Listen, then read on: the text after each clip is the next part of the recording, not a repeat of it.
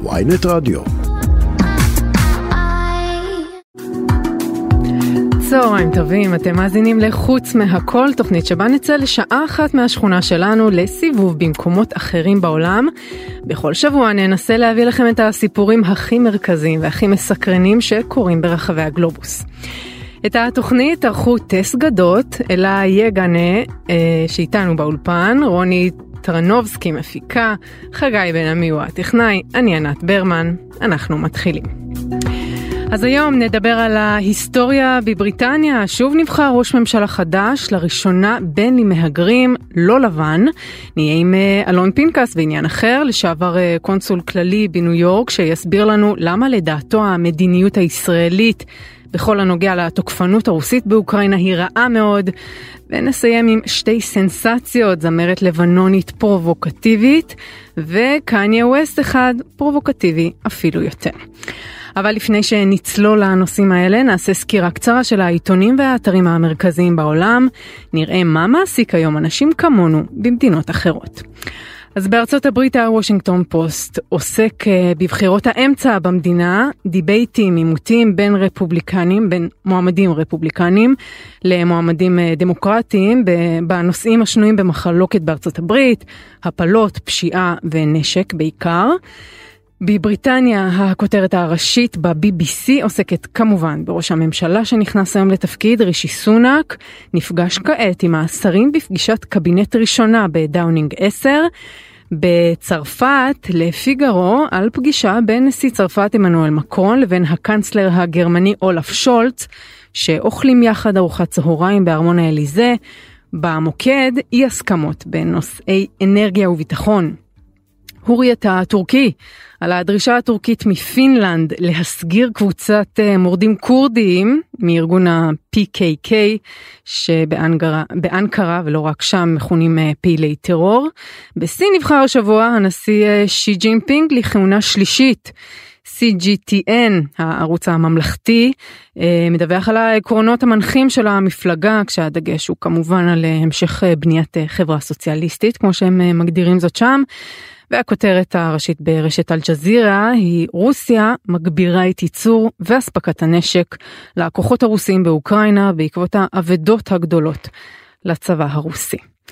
טוב, אנחנו עם העניין הראשון שלנו. בבריטניה נכנס היום לתפקיד אה, ראש הממשלה השלישי בתוך פחות מחודשיים והחמישי בתוך שש שנים, לאחר שראש הממשלה הקודמת מטעם המפלגה השמרנית, ליז טראס, שברה שיא של הכהונה הקצרה ביותר בהיסטוריה הבריטית, את דאונינג 10 בבושת פנים לאחר 44 אה, ימים בלבד, בעקבות אה, כישלון התוכנית הכלכלית שלה. בואו נשמע אותה.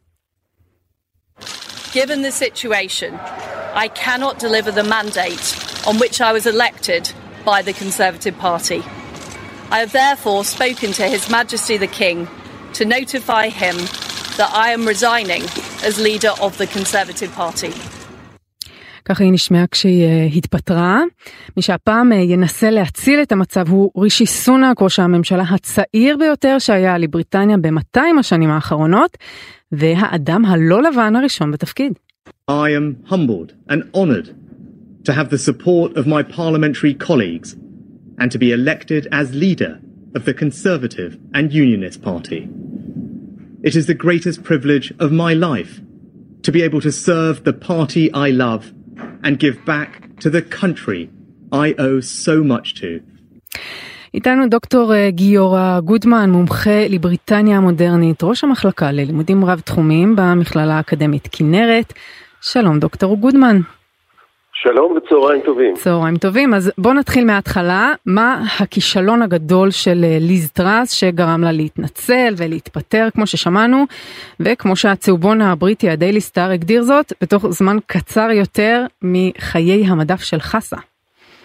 כן, אז באמת מעניין מיד לחשוב על הדמיון של העיתונות הטבלואיד בבריטניה ומה עם חיי המדף של חסה, אבל תוך ששמעתי את, ה, את הקליפ שהשמעתם אה, של ליז טראס, חשבתי באיזה מהירות הופכים להיות אה, חדשות האתמול, אה, כי למעשה ה-44 ימים שלה בתפקיד עד ההתפטרות, הם הפכו להיות פיסה של ההיסטוריה הבריטית שתיזכר הודות לשני דברים. קודם כל, היה לה את המזל ההיסטורי להתמנות לתפקיד כמה ימים לפני מות מלכה, המלכה אליזבת 70 שנה, והיא הייתה שם בכל האירועים הגדולים, ולנצח בתמונות, הלחיצת יד האחרונה. לולא זאתי כנראה היו שוכחים אותה. אה, אה, אה, נשארת כסיפור בספרי הלימוד של איך, איך לא לפעול בפוליטיקה, אבל כמובן שיש כאן משהו רחב הרבה יותר. קודם כל השאלה שלפעמים אנשים מאוד מאוד רוצים תפקידים ומגלים לפעמים מהר מאוד שהם לא מתאימים להם. זאת אומרת, הרווח בין האמביציה שחייב, דבר שחייב להיות לכל פוליטיקאי לבין מה, מה קורה כשאתה נמצא או נמצאת בתפקיד. בכל אופן, כמובן אה, מדובר על כך הרבה ב... כבר בעשרה הימים האחרונים, אפילו לפני זה, מיד אה, לאחר שהוגש התקציב, מה שנקרא מיני בדג'ט, זאת אומרת תקציב קצר עד שיוצג התקציב הגדול שהיה אמור להיות אה, בסוף החודש, הזה, אוקטובר, ייתכן שזה יידחה עכשיו בגלל חילופי הממשלה, ובמסגרת התקציב הזה אה, הייתה הבטחה להורדת מיסים בלי שיהיה ברור מאיפה מכסים את החור בתקציב שנוצר. זו בעצם הייתה הבטחת, כבר... הבטחת הבחירות שלה, נכון? הורדה בת... במיסים. זאת, זאת הייתה הבטחת בחירות שלה, אבל זאת גם הייתה טענה רחבה יותר, שבככה היא מגשימה את, אה, למעשה את האידיאולוגיה השמרנית-ליברלית. זאת אומרת, מורידים מיסים, ככה הציבור, כולל במעמדות ה, עם רמת ההכנסה הנמוכה יותר, יש להם יותר כסף להוציא, הדבר הזה מניע את הכלכלה ומניע צמיחה. זו תפיסה אידיאולוגית שכמובן אה, חזרה לגדולה בשנות ה-80 עם רייגן ותאצ'ר בבריטניה, אבל היא תמיד הייתה מחוברת ל, ל, לרעיון שזה לא יכול, זאת אומרת אסור להגדיל את הגירעון.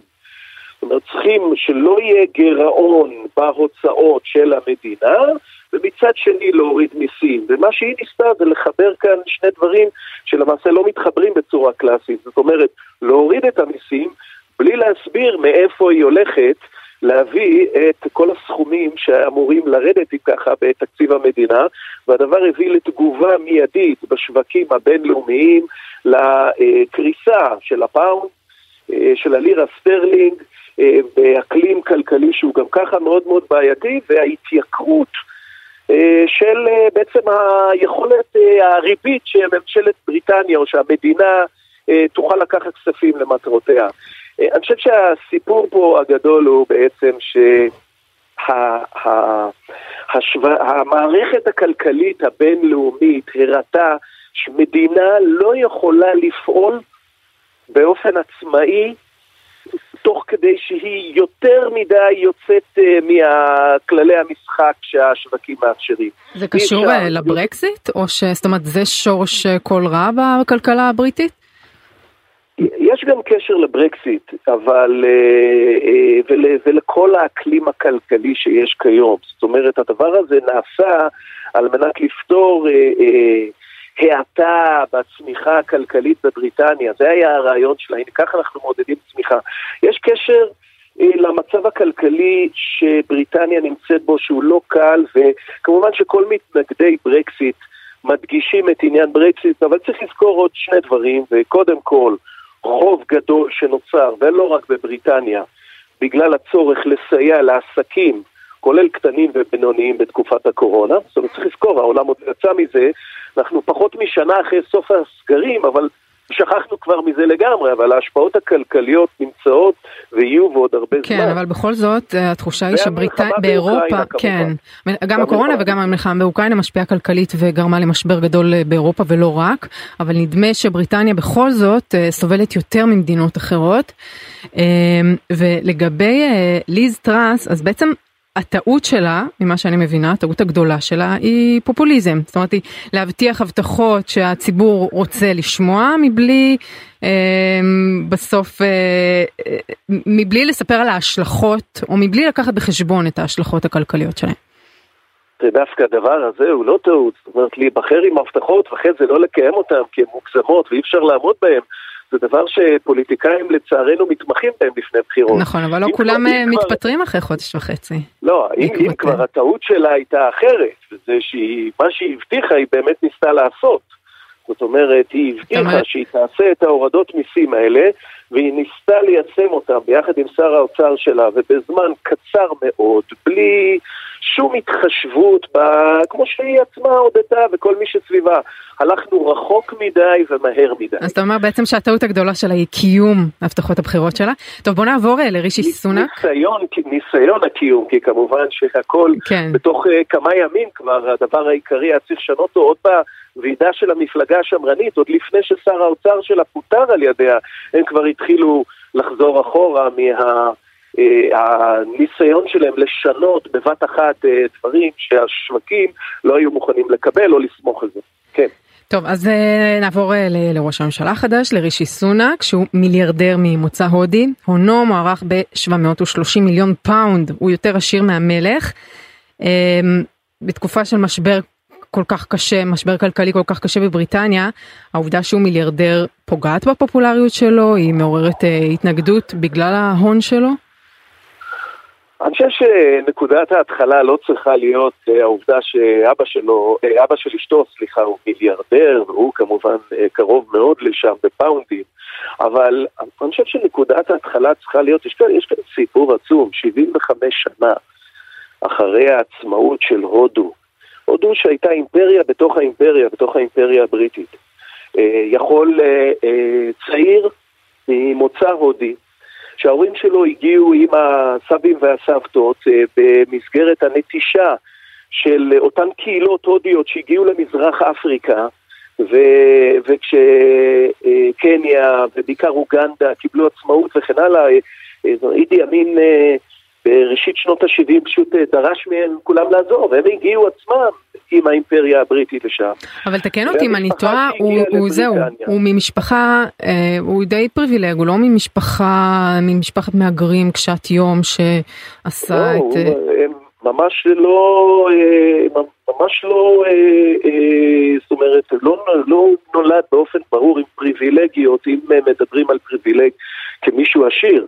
המשפחה הגיעה, זאת מעמד בינוני קלאסי, הם הגיעו לבריטניה, האבא למד והפך להיות, הגיע כילד, הפך להיות, היה רופא, האמא ניהלה חנות אה, אה, לממכר אה, של תרופות ובפרמסי, הם חסכו את כל מה שיש להם כדי אה, לשלוח את הילדים שלהם לחינוך פרטי, לחינוך הטוב ביותר. אגב, זה דבר שמאפיין את המשפחות המהגרות מהודו ומפקיסטן, שהיא למעשה חלק אה, מהודו המוסלמית, שהמהגרים עובדים קשה מאוד ודואגים שלילדים תהיה השכלה הכי טובה שאפשר. אגב, אם וכך... זה אנקדוטה, אם אני לא טועה, אה, המיעוט הפקיסטני בבר... בבריטניה, לפחות אה, לפני כמה שנים זה היה נכון, עקפו אפילו בהצלחה שלהם את המיעוט היהודי בבריטניה, אה, נכון, או לפחות מאוד קרובים, מאוד שזה דומה. מאוד מרשים. יש, יש משהו מאוד מאוד דומה, וזה הדגש על חינוך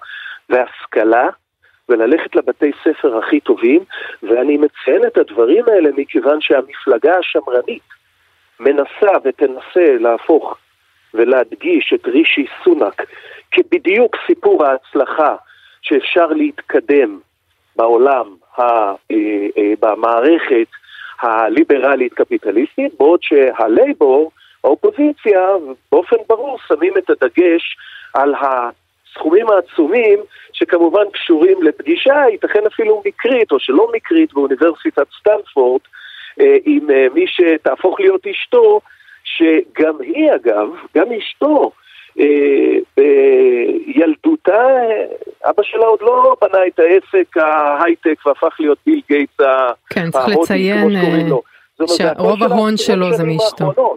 כן. זאת אומרת, ההון ואגב, אה, רוב ה-730 מיליון האלה זה, זה שווי, אם, אם אני מבין נכון, ואני כמובן לא מכיר לגמרי את התיקים הפיננסיים שלהם, אבל זה שווי של מניות שהיא מחזיקה באינפוסיס, ב, ב, כמובן ב, אה, אה, בענק התקשורת והייטק העצום בהודו שבנה אבא שלה. כן, עכשיו אופן, הזכרת את, את העובדה שהוא, שהוא מהגר ושזה התקדמות, שזה צעד בבריטניה, הוא באמת עשה היסטוריה כמו שאמרנו קודם, זה קצת מזכיר אי אפשר שלא את ברק אובמה בארצות הברית שהבחירה שלו העידה אמנם על שינוי במעמדם של שחורים, על פתיחות חברתית גדולה יותר, אבל במקביל היא גם הציפה וחיזקה אה, ביטויים גזעניים. אז בבריטניה זה גם משהו שקורה, אנחנו גם שומעים התבטאויות גזעניות אה, נגד אה, סונאק? קודם כל, אה, זה דבר שעוד אה, צריך לבדוק אותו, ואני אני אכן, אני מסתכל לא מעט על התקשורת הבריטית, וטוקבקים זה בהחלט דרך לראות אה, איך הציבור מגיב. הזכרת את ברק אובמה, אבל, ולפני זה אמר דבר מאוד מאוד מעניין, וזה המהגרים מתת היבשת ההודית שדוחקים, או אפילו דחקו את מקום היהודים, הקהילה היהודית המהגרת. צריך לזכור שהוא ה... אה, ראש ממשלה הראשון שהוא בן מיעוטים מאז בנג'מין דיזראלי בשנות ה-70 של המאה ה-19. מאז שדיזראלי, שהיה ממוצא יהודי, שהפך להיות ראש ממשלת בריטניה, ואגב, מעניין, גם כאן במפלגה השמרנית, דווקא מהאגף הימני של הפוליטיקה הבריטית, ו- ואצלו, גם בממשלה שלו, אצל רישי סונאק, יש לו שרת פנים שהיא ממוצא הודי. יש לו, יש שם איזה, אה, מהמיעוטים האתניים, יש שם איזה ארבע... אה, ארבע דמויות בכירות. זה מעניין האמת אה, שזה מגיע דווקא מהמפלגה השמרנית, לא? אגב, הייתה אותה טענה גם כן, אם אני זוכר נכון, בארצות הברית, בימי הממשל של בוש. אני חושב שגם האבא וגם הבן, נכון? שר החוץ הראשון, שרת החוץ הראשונה, ואז הימין באמת אומר, הנה תראו, זה הסיפור.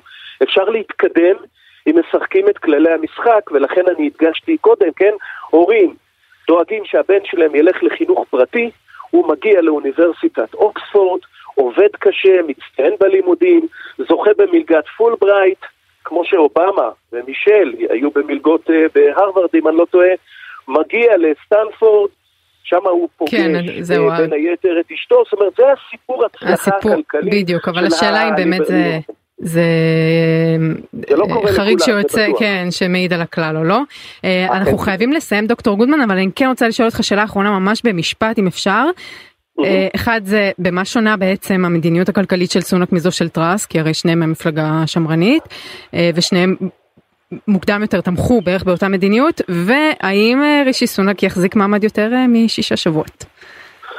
קודם כל, אה, מה שמציינים, אפילו המתנגדים של רישי סונאק לזכותו, זה שבמרוץ הבחירות בתוך המפלגה השמרנית, לא רק ליסטרס, הוא היה מכל חמש, או, חמישה או שישה המועמדים שם, הוא היה היחיד שלא הבטיח את ההבטחות שהנה עכשיו נגשים את האידיאולוגיה השמרנית אה, קפיטליסטית במלואה אז אתה אומר ש... של הורדת מיסים. כן, אז הוא עם מדיניות לא, יותר אחראית. הוא לא הבטיח את זה, לא יוכלו להאשים אותו בפופוליזם שהוא הבטיח ועכשיו הוא לא יקיים.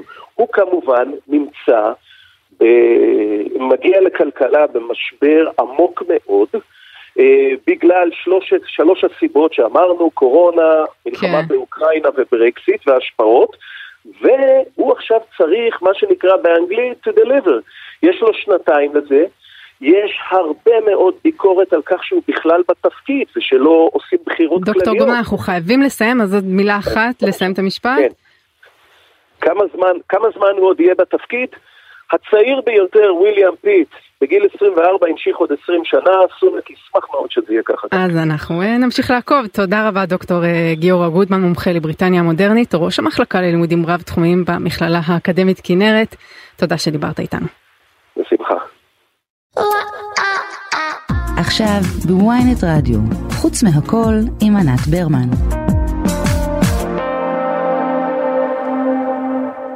מאז 24 בפברואר אז פלשה רוסיה לאוקראינה ופתחה במסע של כיבוש שטחים והרג המוני. העולם נכנס לסחרחורת. שוב מלחמה באירופה, הדמוקרטיות המערביות מיהרו להתייצב לצידה של אוקראינה, לשלוח לה סיוע הומניטרי וסיוע צבאי, בעוד ישראל, מדינה שיודעת טוב מאוד מה זו מלחמה על עצם קיומה, נשמעת מהוססת גם בגינויים נגד רוסיה וגם בסיוע שהיא מעניקה לאוקראינה. איתנו בעניין הזה אלון פנקס, לשעבר קונסול כללי בניו יורק וראש אה, מטה לארבעה שרי חוץ. שלום אלון. שלום ענת, שלום רב. אז ברשותך אלון, רק אה, בואו נשמע קודם את הנשיא האוקראיני וולודימיר זלנסקי, שדיבר אתמול בוועידת הארץ על היעדר התמיכה הצבאית מצד ישראל אל מול ההתקפות האוויריות של רוסיה. Нам допомагають багато демократичних країн, але ми хотіли би і вашої допомоги.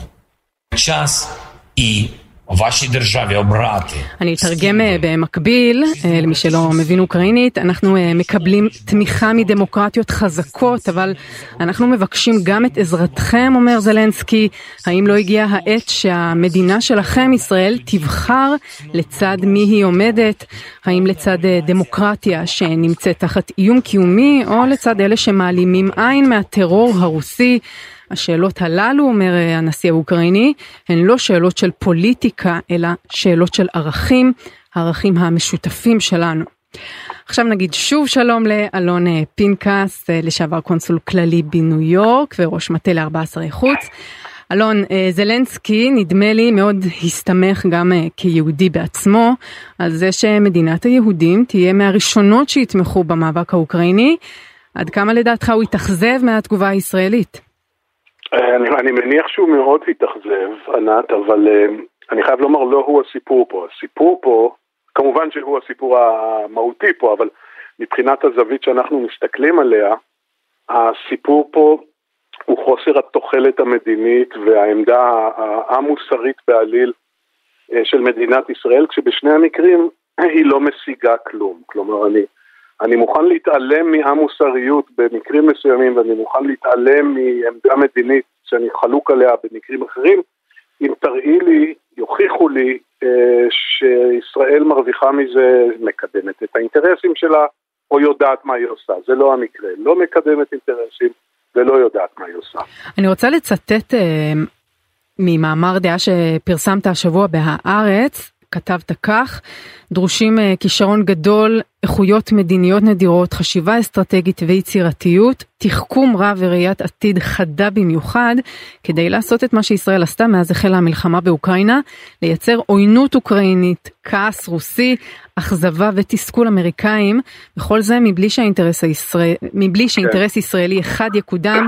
כדי לשלב כישלון מוסרי, אתה כותב, עם כישלון מדיני, נדרשת כן. יכולת מיוחדת. אז למי אתה מייחס בעצם את היכולת המיוחדת הזאת? לא, זה, לא, זה אפילו לא אדם מסוים, זה, זה מערכת שלמה ששבויה אה, בתפיסות ומקובלות והנחות יסוד שהתבררו כלא נכונות, כשגויות, כלקויות. תראי, בואי נשים את זה אה, בכמה שניות קצרות, ספורות, בואי נשים את זה לרגע בהקשר של זמן. כשפוטין מאיים על אוקראינה בפלישה בדצמבר 21, בינואר 21 ועד ה-24 בפברואר 22, כלומר תאריך הפלישה, זה מאוד הגיוני ואפילו מוצדק אה, שישראל לא תנקוט צד, על אף שהאמריקאים עומדים אה, אה, בנחישות מול הרוסים, ונאט"ו לאט לאט מגבשת עמדה אחידה, שוב, בניגוד להיגיון של פוטין. בישראל מניחים שתי הנחות, ששתיהן, שלוש הנחות, ששתיהן מתבררות כלא נכונות. אחת שפוטין יודע מה הוא עושה, שנאט"ו לא תהיה מאוחדת אה, ושאוקראינה תיכשל או תיכנע אה, אה, מיד בהתחלה. זה לא קרה. שתיים, שהצבא הרוסי יכריע את אוקראינה בתוך 72 שעות קייב תיפול, אני מצטט ממומחי אולפנים, זה לא קרה. ושלישית, שבסופו של דבר יש פה רגישות גדולה מצד ישראל לשימור היחסים הטובים עם רוסיה בגלל שיתוף פעולה דרוש ונדרש ב, אה, בסוריה כנגד מטרות איראניות. עכשיו אנחנו מדברים על מצב שבו אה, אה, רוסיה ואיראן משתפות פעולה ועדיין ישראל נשארת עם אותה עמדה, זה פשוט דבר בלתי נתפס. זהו, אתה אומר ש... שלא קודם שום אינטרס ישראלי, אבל בעצם כמו שאמרת עכשיו יש אינטרס ישראלי ב... בסוריה וגם אולי בכלל לא להרגיז את הרוסים, אולי זה בעצמו אינטרס ישראלי? זה, זה היה בפברואר, זה היה במרץ, זה היה באפריל. מה זאת אומרת לא להרגיז את הרוסים? ישראל מקבלת 3.8 מיליארד דולר מארצות הברית ומטריה דיפלומטית לאורך עשרות שנים בכל פורום בינלאומי. ישראל לא קיבלה מרוסיה דבר וחצי דבר. ברוסיה יש 35 מטוסים רוסים. אז ממה, ממה בדיוק ישראל מפחדת? עכשיו שלא תהיינה אי הבנות, ענת, אני לא חושב שישראל צריכה להעמיד את צה"ל לרשות אוקראינה ולהעביר כל מערכת נשק שהאוקראינים חולמים עליהם או מפנטזים עליה. אה, ממש לא. אבל ישראל נוקטת באיזה מין, בתחילת הפרישה, נייטרליות משונה. ואחר כך כדי לכסות על הנייטרליות המשונה הזו היא עושה דבר עוד יותר מגוחך, וזה מכריזה על עצמה מבלי שהתבקשה לכך, מבלי שהיא מוכשרת לכך ומבלי שהיא מנוסה בכך, להיות מתווכת. כן, זה בזמנו של בנט נזכיר. כן, מר בנט, ראש הממשלה הקודם, הוא יתווך בין רוסיה לאוקראינה. זהו, הוא פה לא, לא ממש אה, שש להביע תמיכה באוקראינים. וזה בסדר. בסדר, אבל, אבל נניח, נניח שבשיקוליו הוא לא זה, רצה. גם זה אפשר uh, לדון האם זה בסדר. לא, זה לא בסדר, אבל אני אומר לצורך השיחה כן. שלנו, נניח שזה בסדר.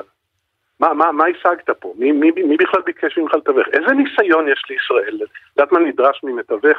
הדבר הראשון שנדרש ממתווך זה אמינות ואמון אה, בעיני שני הצדדים שביניהם הוא מתווך, ומנופי לחץ שיש לו כלפי אחד הצדדים או שניהם באופן שהצד השני יקבל את זה. אין לישראל אף אחד מה, אף אחת מהתכונות האלה ואין לה גם ניסיון בתיווך. כן, זה, זה, זה יומרה...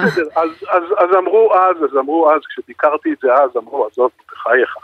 אה, מה הכי גרוע? אם הוא מצליח, הוא גיבור עולמי, ואם הוא לא מצליח, ישכחו מזה. אלא מה? אה, אין דבר כזה ישכחו מזה, מדובר בפוליטיקה בינלאומית. האמריקאים ישבו בשקט והסתכלו על הדבר אה, המגוחך הזה. נאט"ו הסתכלה על הדבר המגוחך הזה. אני מזכיר לך, הזכרתי את הברית שלנו עם האמריקאים. אירופה, נאט"ו, זה גם אה, שותף הסחר הגדול של ישראל. אה, ואנחנו ממשיכים אה, להריץ את פוטין. פוטין הוא מלך ופוטין הוא ליגה אחרת ופוטין יודע מה הוא עושה. לא, אתה, ובא... אתה, מקפיד, אתה מקפיד לא אה, להצביע על פרסונה מסוימת, זאת אומרת אנחנו מדברים על בנט שניסה להיות מתווך ונכשל כצפוי.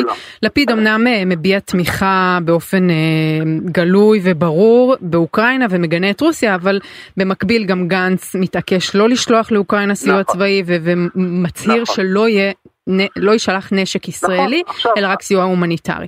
אז אני, יש פה בעצם של... פרסונות שאחראיות על המדיניות כן, הישראלית. אה, אה, פרסונות, אה, את שאלת אותי קודם אם, אם זה מכוון כלפי פרסונה אחת, אמרתי לא, זה מכוון כלפי המערכת כולה. Mm-hmm. ברור שהמערכת מורכבת מבני אדם, ואת מנית שלושה מהם, שר ביטחון גנץ, שר החוץ דאז, בעצם גם היום, יאיר לפיד, וראש הממשלה דאז, בנט, בוודאי. אבל זו מערכת שלמה תראי, את ראית את זה בתחילת הפלישה, את ראית את זה באולפני טלוויזיה, שכל אולפן אירח איזה ארבעה או חמישה אה, אלופים לשעבר, וכולם הוציאו איזה מצגת שהם קיבלו בכנס באיזה ועידת ביטחון שהם היו באירופה שש שנים קודם, עם, עם אה, דברי הרמטכ"ל הרוסי, וכולם נשבעו בגאונות האסטרטגית של פוטין, ובמופלאות אה, של דוקטרינת המלחמה ההיברידית הרוסית, שזה משהו שהאנושות עוד לא ראתה כזה דבר. עכשיו, שבעה, שמונה חודשים, fast forward בשלט ההיסטורי שלנו, אנחנו עכשיו בסוף אוקטובר 2022, ומה נשאר מזה? עכשיו אני עוד פעם, כולם יכולים לטעות, זה בסדר, איפה התיקון מסלול בדרך? ושוב, אני מדגיש, ענת, אני לא חושב שישראל צריכה לצאת נגד רוסיה, ישראל לא צריכה לגנות את פוטין, ישראל לא צריכה להעביר כיפת ברזל מחר בבוקר עם uh, שליחים של וולט לאוקראינה, הכל בסדר, אבל איפה השכל המדיני פה? את, את בתוך שמונה חודשים הצלחת לעורר עוינות עצומה אצל האוקראינים, uh, uh, חוסר רצון של האירופים להקשיב לנו, אכזבה גדולה אצל האמריקאים, ואחרי הכל עוד להצליח איכשהו, זה באמת נפלא בעיניי, להרגיז גם את הרוסים. הנה, סגן נשיא מועצת הביטחון אה, אה, הלאומית של רוסיה, מדוודב, לשעבר הנשיא מדוודב ובעל ברית ידוע של פוטין, הוא מאיים על ישראל, ויום אחר כך בני גנץ, שר הביטחון, בני גנץ מודיע שהוא לא ימכור. עכשיו, אה, מה, מה הרווחנו פה? לא עמדה מוסרית, לא עמדה מדינית, לא עמידה לצד הברית שביקשה מאיתנו לעמוד לצידה. הדבר היחיד שביקשנו מארצות הברית זה אל תיגעו באוליגרכים היהודים כדי לא לייצר לנו אי נעימויות. זהו. מביך. אמ, אי אפשר שלא להיות אה, מובך נוכח הדבר הזה. אה, טוב עכשיו אה, שמתברר שאיראן נכנסה לסיפור כיצד פעיל. וזה הסייפה שלנו. כן, זה, זה לא נראה שזה משנה את הגישה תראי, הישראלית. אני, אני אגיד לך, אני יודע, אין לנו זמן כבר, תראי. כן. הנחת היסוד האסטרטגית של ישראל הייתה ש... ש... בתוך זמן קצר, וזו הנחה שהתחילה ב-2015, כשהרוסים הכניסו כוחות לסוריה, לעזור לאסד. אז ההנחה שלנו הייתה שבבוא העת רוסיה היא בעצם בעלת ברית של ישראל להוצאת איראן מסוריה, משום שלרוסיה אין שום עניין בהגברת ההשפעה והרחבת מעגלי ההשפעה הפוליטיים של איראן במזרח התיכון, ולכן טוב לנו להיות ביחסים טובים כן. עם אה, רוסיה, ובינתיים הנשיא האמריקאי אז, טראמפ, יוציא את ארצות הברית מהסכם הגרעין, והעולם יהיה מושלם. האמריקאים יצאו מהסכם הגרעין, הרוסים ידחקו את אה, אה, איראן מחוץ לסוריה, תראי, לא קרה כלום. אנחנו חייבים לסיים. אמ, אז אה, אלון פנקס תודה רבה נקווה שאולי אה, דברים אה, ישתנו ואולי ישראל תזכור שהיא בחרה כבר בשנות החמישים צעד והלכה עם ארצות הברית ולא עם ברית המועצות. אז תודה רבה אלון פנקס לשעבר קונסול כללי בניו יורק וראש מטה לארבעה שרי חוץ תודה שדיברת איתנו. טוב, אנחנו עכשיו לעניין אחר. כבר שנים המומחים מזהירים שאוכלוסיית העולם גדלה בקצב מבהיל. לאחרונה פרסם האו"ם דוח שלפיו יש האטה בקצב הגידול, אבל עדיין אוכלוסיית בני אדם בעולם תגיע לקרוב לעשרה וחצי מיליארד איש בשנת 2080. מזכ"ל האו"ם אנטוניו גוטרש אמר כי 2022 תהיה שנה של ציון דרך עם היוולדו של התושב השמונה מיליארד בכדור הארץ. שלום לפרופסור אלון טל, לשעבר ראש החוג למדיניות ציבורית באוניברסיטת אה, תל אביב, ממייסדי פורום צפוף לאוכלוסייה סביבה וחברה, היום חבר כנסת מטעם המחנה הממלכתי. פרופסור טל, שלום. שלום לכם ולכל המאזינים. שלום, אז אה, מה כל כך מפחיד בגידול אוכלוסין? הגידול באוכלוסין הוא שאלה של uh, מה בעצם הכושר הנסיעה. יש לכם מדינה או כדור ארץ שהוא ריק מאנשים, אז אין שום בעיה, אפילו יש אפילו יתרונות אפשר לומר. אבל ברגע שאתה חי בסביבה צפופה ואתה מוסיף אנשים, מערכות אקולוגיות מתחילות לקרוס. ואנחנו רואים את זה בכל העולם.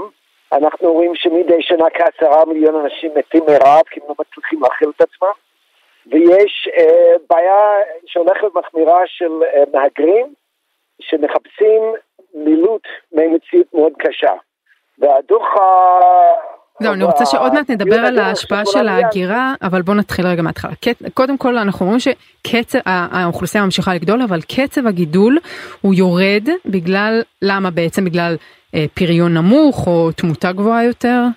אז א', כמובן באירופה הפריון הוא כבר מאוד נמוך, אבל הגידול העיקרי בעולם הוא באפריקה. ב-1950 היו 229 מיליון בני אדם בלבד ביבשה, והיום למעלה ממיליארד, עד סוף המאה האו"ם אומר שנגיע ל-4 מיליארד, מיליארד בני אדם. וזה מקום שהוא מאוד עני, מאוד צפוף, בעיקר לא מסוגל להכיל את עצמו.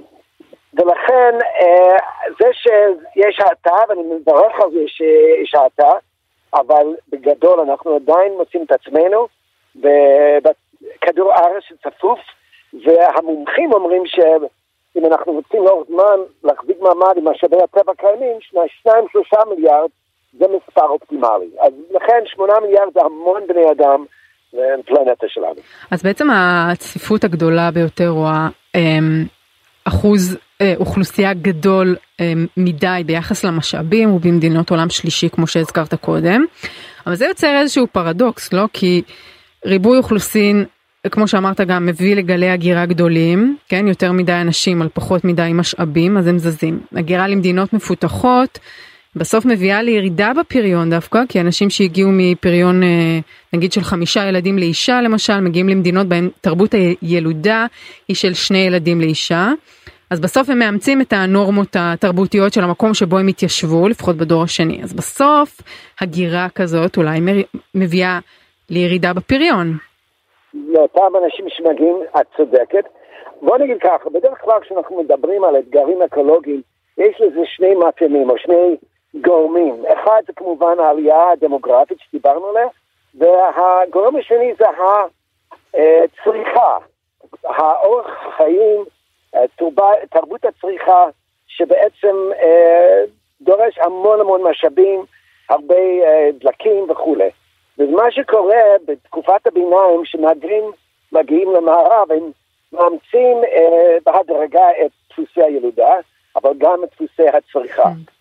ופה אנחנו צריכים להבין שזה שני הגורמים הם חשובים אם אנחנו רוצים להגיע לאיזושהי הרמוניה ואיזון על פני כדור הארץ. עכשיו בוא נדבר על uh, התבגרות אוכלוסייה שזה בעצם תוצאה של uh, פריון נמוך. נכון יש יותר uh, יש פחות תינוקות פחות צעירים והדור הקודם שבו היו הפריון היה גבוה יותר הוא הולך ומתבגר. זה מביא להתבגרות של אוכלוסייה ואוכלוסייה שאחוז המבוגרים בה הוא גבוה אה, וככל שהוא מתקרב אה, לאחוז האנשים בגיל העבודה או אפילו עוקף אותו זה דבר שמהווה איום כלכלי גדול. אה, וזה דברים שאנחנו רואים במדינות המערב באירופה גם בחלק ממדינות אסיה המפותחות ביפן לדוגמה. יפן, כן אז אז בעצם הדבר אז פריון נמוך בסוף מהווה איום כלכלי. גם אה, אוכלוסייה גדולה מהווה איום כלכלי. אז מה זה, מה זה אומר שגידול אוכלוסין הוא נטל כלכלי וגם פריון הוא נטל כלכלי? איך, איך בורחים מהדבר הזה? אפשר לעשות סדר ככה. בכלכלה מדברים על יחסי תלות. יחס תלות זה פחות או יותר המספר אנשים שמפרנסים ויחסית למספר אנשים שאוכלים. עכשיו, מצד אחד, נכון, האוכלוסייה מתבגרת, מתבגרת בעצם, אז זה בעצם מגדיל את ה... יחס תלות, אבל ברגע שיש פחות ילדים, מבחינת כלכלית זה עוד יותר יקר לממן את החינוך וכולי. ולכן המצב הוא לא עד כדי קשה. מה שאנחנו צריכים לעשות זה ללמוד מיפן. משום שביפן הם הגיעו למצב שהאוכלוסייה שם, אנשים חיים עד גיל 90, חלקם הגדול אפילו עד 100, ולכן קיבלו החלטה אמיצה לנסות לדחות את גיל הפרישה. ישראל כמובן עד השנה, ממשלת השינוי עשתה לדעתי צעד חשוב, גיל הפרישה לנשים בישראל היה 62. זה דבר מטורף, הרי רוב הנשים האלה יחיו עד גיל 92. כן, אה, זהו, תוחלת החיים עולה, אבל אה, גיל הפרישה. בדיוק, אנחנו חייבים אה, להבין שזה לא הגיוני שמישהו בגיל 65-6, לא בכל מקצוע, אבל ודאי בכלכלה פוסט-תעשייתית שרוב האנשים יושבים ועובדים ולא עושים עבודה פיזית. זה מטורף להוציא אנשים שהם בשיא היכולת והניסיון. ולכן אנחנו חייבים לשנות כיוון. עשו את זה ביפן, ועושים את זה למשל בחצי משרות. לא כל אחד בגיל 70 רוצה לעבוד שמונה שעות ליום, אבל רוב האנשים כן רוצים להשתלב בשוק העבודה בצורה אולי אה, מתונה יותר. וכאלה פתרונות הם חשובים. אני גם מאמין שהתופעה של עבודה מרחוק היא גם תעזור לנו. אבל בגדול, ברגע שאנחנו רואים באמת עלייה בתוחלת החיים, וזה בעיקר כתוצאה של אה, פיתוח, אה, בוא נגיד, רפואה מודרנית מוצלחת. אני בתור בן אדם בן 60 מרוצה מזה, אוקיי? אבל אה, בסך הכל אנחנו חייבים... אתה גם נשמע בשיא, אין שום סיבה. אני מקווה, אני בטח, הוא בטח מתכוון לעבוד עד גיל 80, אני איש אקדמי לגדול, חושב שאני מסוגל ללמד, אבל פה אנחנו חייבים לשנות קצת את ה... קונספציה, במיוחד בישראל כשאנשים מתחילים לעבוד אחרי צבא, בציון, אז לכן החלון הזה שיש באמת uh, תקופה פורה מבחינת uh, התעסוקה. אבל בואו נחזור לשאלה הגדולה של שמונה מיליארד בני אדם על פני כדור הארץ. מה, מה המשמעות? אני חושב שכבר ברוב המדינות רואים שזה לא סיבה למסיבה. זאת אומרת, זה, זה מדאיג אנשים שאנחנו נצטרך, כי כל ילד שנולד עם צביעת רגל תחמנית, וזה מחמיר את בעיית המשבר האקלים, וכל אחד, כפי שאמרתי כבר, יש בעיה של אה, ביטחון תזונתי, וכל אחד צריך לאכול, ואנחנו חייבים להתחיל להבין שמי שחושב שאפשר וצריך, אה, בוא נגיד, לגדול באופן אינסופי במערכת אקולוגית שהיא סגורה, אז אותם אנשים, בוא נגיד, או שהם כלכלנים או שצריך לשלוח אותם להסתכלות. לאורך זמן זה ממש unsustainable. ואנחנו חייבים להגיע למצב שיש איזון והיציבות היא היעד ולא צמיחה תמידית. פרופסור טל, אני קיוויתי שנסיים עם אה, תחזית אופטימית, אבל אה, זה מה יש. אז במשפט אחד, כי אנחנו ממש כן, כמה מילים, כי חייבים לסיים. בואו נסתכל על מדינות מגוונות, כמו סינגפור, תאילנד, בנגלדש, אפילו איראן, מדינות שהיה שיר פריון מאוד גבוה, שש וחצי, שבע ילדים במשפחה, מדיניות ציבורית חכמה, שהתבססה על העצמת נשים ותמריצים כלכליים בלי כפייה. ואף אחד לא רוצה לצמצם מידע באמצעות קריסטיאנים, לפחות לא. אבל אפשר באמת לשכנע את הציבור שמשפחה עם שני ילדים זה משפחה מצוינת, משפחה בריאה וגם יותר עשירה. אני חושב גם בישראל יש מה ללמוד ממדינים שכאלה. אנחנו חייבים לסיים פרופסור טל, אבל אה, אולי אה, זה דברים שתוכל אה, לקדם בכנסת. תודה רבה לך. פרופסור אלון טל, לשעבר ראש החוג למדיניות ציבורית באוניברסיטת תל אביב, תודה רבה.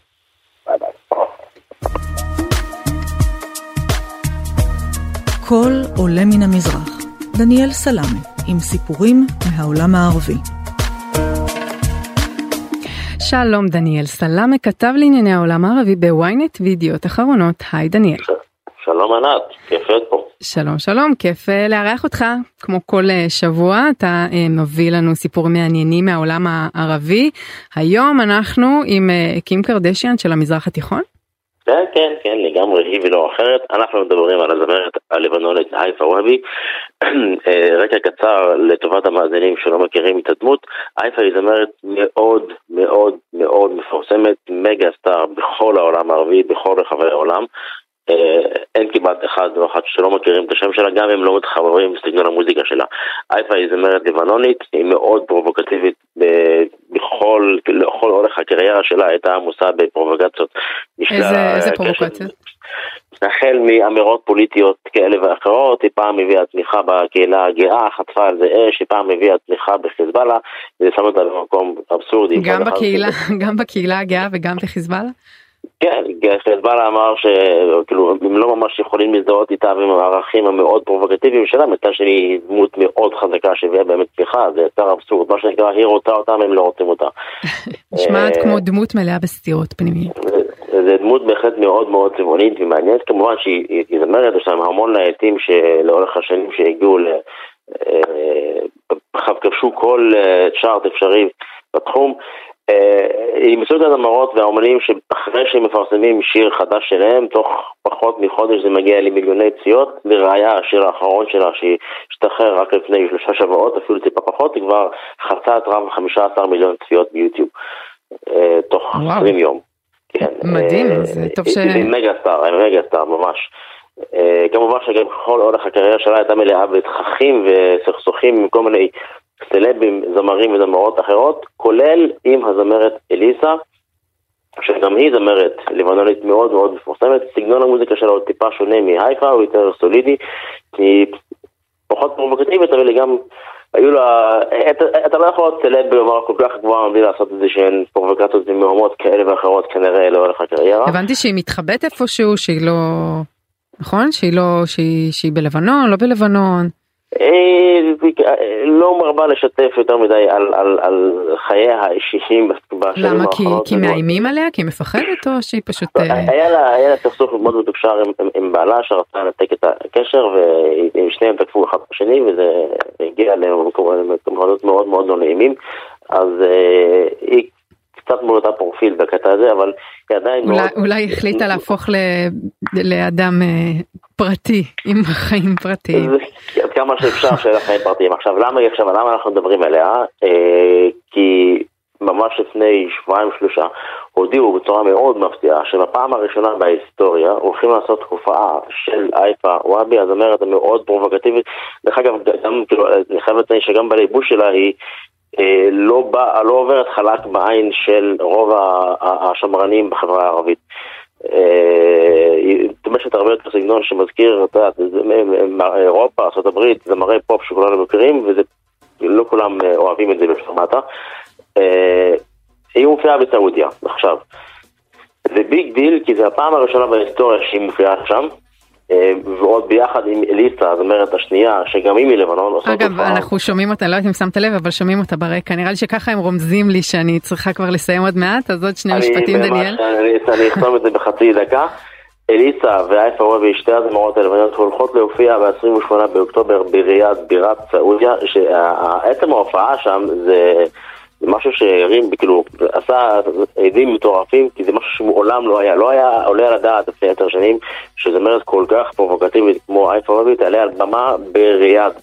אה, אבל לאור כל התהליכים שקורים שם בהובלת יורש יתר מוחמד בן סלמן, שגם יצאנו לדבר על זה קצת בפינה הזו בשבועות שעברו, זה כנראה אחד הדברים שהולכים ומקרבים את ערב הסעודית יותר לכיוון המערב ולשאר העולם הערבי.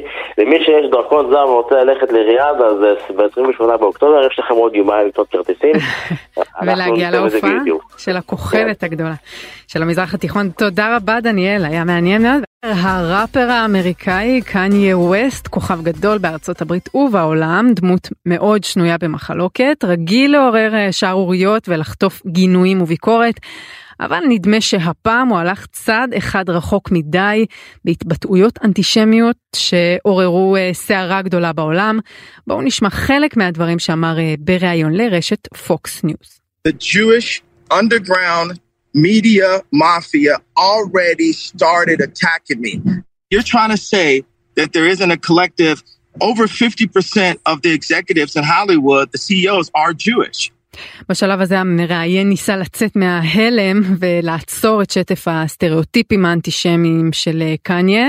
נשמע את ההמשך. We're not gonna be owned by the Jewish media anymore. If you think about every celebrity Kanye. If you look at their contract, and I'm going to finish what I'm saying. I know, but you, you, ha- you every, have to understand this wait, idea bro, of the Jewish bro, hey, media. Hey, don't that's that, not how it works. Don't You're talking that. to me la, right la, now. La, la, la, la, איתנו איתי יעקב, כתב האופנה של ynet, היי איתי. היי, מה נשמע? בסדר, מה שלומך? מעולה, תודה. טוב, אז נראה שזה מתחיל לכאוב בכיס של קניה, אחרי שענקית הספורט והאופנה אדידס הודיעה שהיא מנתקת את הקשר העסקי עם ווסט? כן, היא האחרונה בשרשרת הניתוקים, נקרא לזה. קדמו להם בעצם ביום שישי האחרון, הודיע בעצם אה, בית האופנה בלנסיאגה, שקניה ווסט גם פתח את התצוגה שלהם בתחילת החודש בשבוע האופנה בפריז, החליטו לנתק איתו כל קשר עסקי, אה, היה להם גם שיתוף פעולה מורכב יחד איתו ועם גאפ, אה, שהוא עצמו אגב ביטל כבר ב-16 לספטמבר אה, את החוזה עם גאפ שהיה לעשר שנים. אבל כמובן באמת הסיפור עם אדידס הוא הסיפור הכי מורכב כי בעצם כולם המתינו למוצא פיהם של קברניטי המותג שבמשך כמעט שלושה שבועות מאז שהסיפור התחיל קצת אה, לתפוס תאוצה בעצם מתחילת החודש אה, לא הגיבו לא לחולצות טישרט שהוא הציג בתצוגה של ייזי שהיה להם כתוב White Lives Matter אה, באיזה פרפרזה מאוד גזענית על Black Lives Matter אה, ו- ואז כמובן היו את ההתבטאויות האנטישמיות. זהו, למה באמת לא... אדידס חיכתה לרגע האחרון? היא הייתה האחרונה באמת להתנתק ממנו? זה רק שיקולים כלכליים? זה שווה הרבה כסף. אוקיי. תראי, כמה היא הפסידה? אדידס הודיעה אתמול שהיא בעצם מפסידה כרבע מיליארד דולר.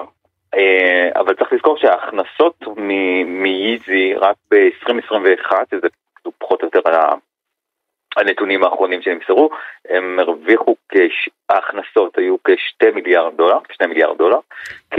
וזה צומח משנה לשנה, כי ב-2000 ו... ב-2019 זה עמד על 1.3 מיליארד, שנה לאחר מכן 1.7. זה מעניין אם, אם, הם, אם הם בוחנים את ההכנסות הצפויות להם, אם הם יכולים לגזור את זה מרמת הפופולריות שלו, כי יכול להיות שההתבטאויות האחרונות, או שאולי אני נאיבית, מאוד uh, פגעו בפופולריות שלו ואז ממילא ההכנסות uh, מהפרסום ש, שלו uh, יורדות או שזה לא רק הפרסום נכון יש שם שיתוף פעולה במותגים. Mm-hmm. כאילו באיזה ליין או משהו מה מה? לא לא השיתוף פעולה עם, עם קניה ווסט בעצם הם הקימו מותג משותף שנקרא ייזי שהוקם בעצם ב-2015 אם אני לא טועה או 16 אבל מבחינתי, ככתב אופנה זה לא סוף פסוק כל הסיפור הזה, כי עכשיו הם הולכים לריב בעצם על מי, על מי שייכות הזכויות. הוא טוען בעצם שהזכויות לכל העיצובים ולחזון של המותג הוא שייכים לו.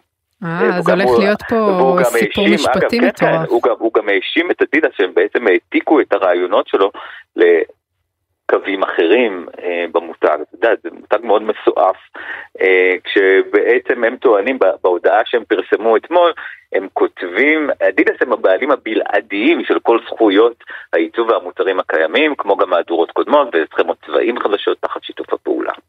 אז אני חושב שאנחנו רק ב... בתחילתו של הסיפור עם אדידס. וזהו, זה עכשיו, משפטי מאוד מאוד בדיוק. גדול. וזה מרתק כי זה ענקית אה, אופנה זה תאגיד עצום וקניה ווסט עם כל הכבוד הוא גם אדם לא כל כך יציב נפשית עם כל הכסף שלו מעניין מה מה באמת הסיכויים שלו בתביעה כזאת במלחמה במאבק משפטי כזה מול אדידס. כן השאלה את יודעת מה תהיה גם הטענה אמ, כי אני נזכר למשל אה, במקרה שהיה עם ג'ון גליאנו ודיור ב-2011. החברה פיטרה בעצם את ג'ון גליאנו שהיה בעצם המעצב הכל יכול שלה mm-hmm. לאחר התבטאויות אנטישמיות הוא גם אמר אני לא היטלר קילל אנשים. אה, ומי ניצח שם? כמובן דיו. אוקיי אז אז יש סיכוי גבוה לאדידס אתה אומר שזה הדבר הצפוי לא? כן למרות שאת יודעת הוא יכול לטעון הוא, הוא בן אדם לא בריא בנפשו הוא מאובחן כדו קוטבי אני שוב אני לא פסיכיאטר אבל אני, יכול להיות שזה משהו שיעמוד לזכותו במשפט. כן, עכשיו ראינו אם, ממש, אם יהיה משפט כזה. ממש אה, יש לנו ממש עוד 40 שניות, אה, שורה של אה, גינויים מצד מפורסמים, ממש כל הוליווד מתייצבת נגד קניה, נכון? נכון. אפילו ג'יג'י חדיד, זאת אומרת אפילו כאלה שידועים ב... התנגדות שלהם ליהודים או לישראל. ביקורת, ביקורת נגד ישראל היא לא אנטישמיות. לא, אני מסכימה שביקורת נגד ישראל היא לא כאילו, בהכרח אנטישמיות. מייצרים את זה בארץ כאילו היא אנטישמית, אבל אם לא. נכון, אבל גם אפשר אה, לשתוק, לא חייבים אה, אה, לצאת נגד ולבקר, והיא בחרה להשמיע קול ולהתנגד לאמירות שלו, אז זה כבר כן. ייאמר לזכותה. תודה רבה לך איתי יעקב, כתב האופנה של ynet, תודה שדיברת איתנו. המשך יום טוב המשך יום נעים. מיד אחרינו התוכנית פי פלוס עם דנית גרינברג ובר זגה עם כל הסיפורים החמים בעולם הבידור. את התוכנית שלנו היום ערכו טס גדות, אלה יגנה שאיתנו באולפן, רוני טרנובסקי מפיקה, חגי בן עמי הוא הטכנאי, אני ענת ברמן. אנחנו נהיה כאן גם בשבוע הבא באותה השעה. נשתמע. Give me the